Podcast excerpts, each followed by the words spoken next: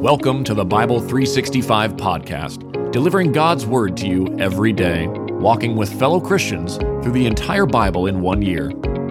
Each book of the Bible is read by a different member of Holy Trinity Lutheran Church in Edmond, Oklahoma, bringing new voices to a timeless story. Let's hear God's Word for today. Amos chapter 7 The Lord God showed me this.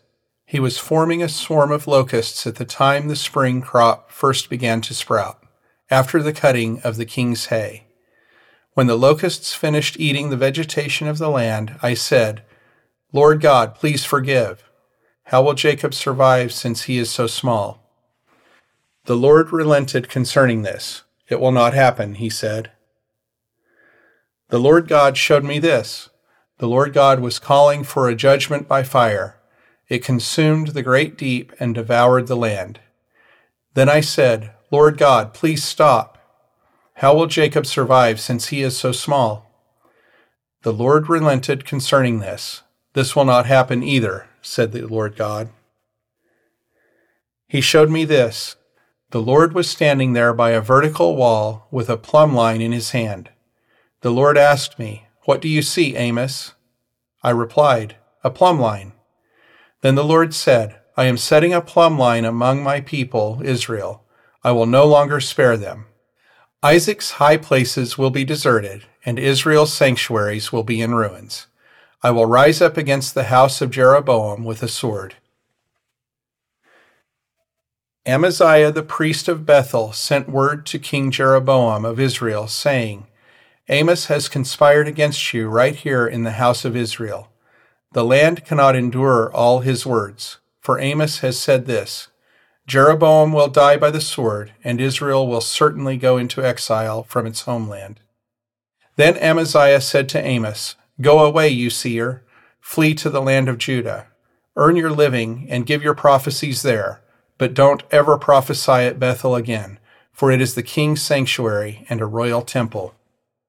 So Amos answered Amaziah, I was not a prophet or the son of a prophet. Rather, I was a herdsman, and I took care of sycamore figs.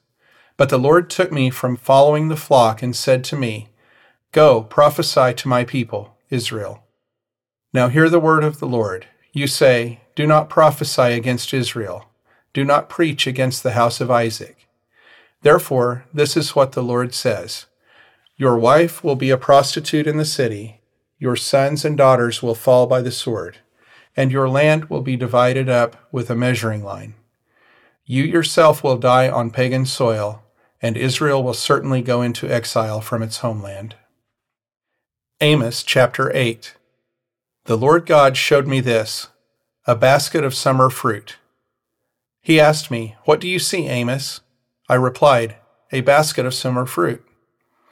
The Lord said to me, the end has come for my people Israel. I will no longer spare them. In that day, the temple's songs will become wailing. This is the Lord God's declaration. Many dead bodies thrown everywhere. Silence.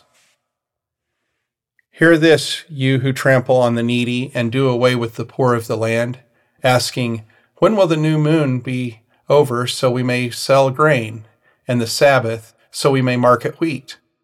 We can reduce the measure while increasing the price and cheat with dishonest scales. We can buy the poor with silver and the needy for a pair of sandals, and even sell the chaff. The Lord has sworn by the pride of Jacob, I will never forget all their deeds. Because of this, won't the land quake, and all who dwell in it mourn? All of it will rise like the Nile. It will surge and then subside like the Nile in Egypt. And in that day, this is the declaration of the Lord I will make the sun go down at noon, I will darken the land in the daytime. I will turn your feasts into mourning and all your songs into lamentation. I will cause everyone to wear sackcloth and every head to be shaved. I will make that grief like mourning for an only son and its outcome like a bitter day. Look, the days are coming. This is the declaration of the Lord God when I will send a famine through the land, not a famine of bread or a thirst for water, but of hearing the words of the Lord. People will stagger from sea to sea and roam from north to east, seeking the word of the Lord, but they will not find it. In that day, the beautiful young women, the young men also, will faint from thirst. Those who swear by the guilt of Samaria and say, As your God lives, Dan, or As the way of Beersheba lives, they will fall, never to rise again. Amos chapter 9. I saw the Lord standing beside the altar, and he said, Strike the capitals of the pillars so that the thresholds shake. Knock them down on the heads of all the people. Then I will kill the rest of them with the sword. None of those who flee will get away. None of the fugitives will escape. If they dig down to Sheol, from there my hand will take them. If they climb up to heaven, from there I will bring them down. If they hide on the top of Carmel, from there I will track them down and seize them. If they conceal themselves from my sight on the sea floor, from there I will command the sea serpent to bite them. And if they are driven by their enemies into captivity, from there I will command the sword to kill them. I will keep my eye on them for harm and not for good. The Lord, the God of armies, he touches the earth it melts, and all who dwell in it mourn. All of it rises like the Nile and subsides like the Nile of Egypt. He builds his upper chambers in the heavens and lays the foundation of his vault on the earth. He summons the water of the sea and pours it out over the surface of the earth. The Lord is his name. Israelites, are you not like the Cushites to me? This is the Lord's declaration. Didn't I bring Israel from the land of Egypt, the Philistines from Caphtor, and the Aramaeans from Kir? Look, the eyes of the Lord God are on the sinful kingdom, and I will obliterate it from the face of the earth. However, I will not totally destroy the house of Jacob. This is the Lord's declaration. For I am about to give the command, and I will shake the house of Israel among all the nations, as one shakes a sieve but not a pebble will fall to the ground. All the sinners among my people who say, Disaster will never overtake or confront us, will die by the sword. In that day I will restore the fallen shelter of David. I will repair its gaps, restore its ruins, and rebuild it as in the days of old, so that they may possess the remnant of Edom and all the nations that bear my name. This is the declaration of the Lord. He will do this.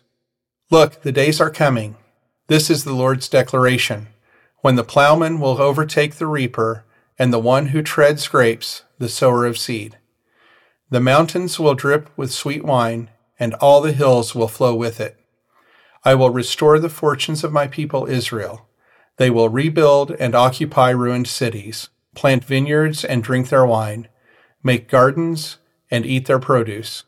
I will plant them on their land, and they will never again be uprooted from the land I have given them. The Lord your God has spoken.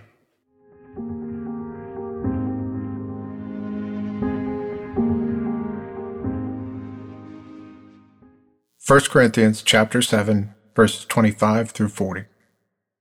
Now about virgins. I have no command from the Lord, but I do give an opinion as one who by the Lord's mercy is faithful. Because of the present distress, I think that it is good for a man to remain as he is. Are you bound to a wife? Do not seek to be released. Are you released from a wife? Do not seek a wife. However, if you do get married, you have not sinned, and if a virgin marries, she has not sinned. But such people will have trouble in this life, and I am trying to spare you. This is what I mean, brothers and sisters. The time is limited. So from now on, those who have wives should be as though they had none. Those who weep as though they did not weep.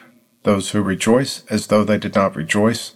Those who buy as though they didn't own anything. And those who use the world as though they did not make full use of it. For this world in its current form is passing away. I want you to be without concerns. The unmarried man is concerned about the things of the Lord, how he may please the Lord. But the married man is concerned about the things of the world, how he may please his wife, and his interests are divided. The unmarried woman or virgin is concerned about the things of the Lord, so that she may be holy both in body and in spirit. But the married woman is concerned about the things of the world, how she may please her husband.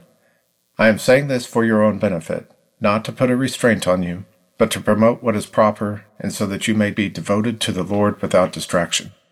If any man thinks he is acting improperly toward the virgin he is engaged to, if she is getting beyond the usual age for marriage, and he feels he should marry, he can do what he wants. He is not sinning, they can get married. But he who stands firm in his heart, who is under no compulsion, but has control over his own will, and has decided in his heart to keep her as his fiancée, will do well. So then, he who marries his fiancée does well, but he who does not marry will do better. A wife is bound as long as her husband is living but if her husband dies, she is free to be married to anyone she wants, only in the Lord. But she is happier if she remains as she is, in my opinion. And I think that I also have the Spirit of God. This has been the Bible 365 podcast, a production of Holy Trinity Lutheran Church and School in Edmond, Oklahoma, in collaboration with Cinematic Waves TV and Film Post Production Studios. The Christian Standard Bible is copyright 2017 by Holman Bible Publishers, used by permission. Having heard the word for today, may the same Holy Spirit who inspired Scripture now inspire faith in you to live each day as a disciple of Jesus Christ. Love God, love one another, and love your neighbor.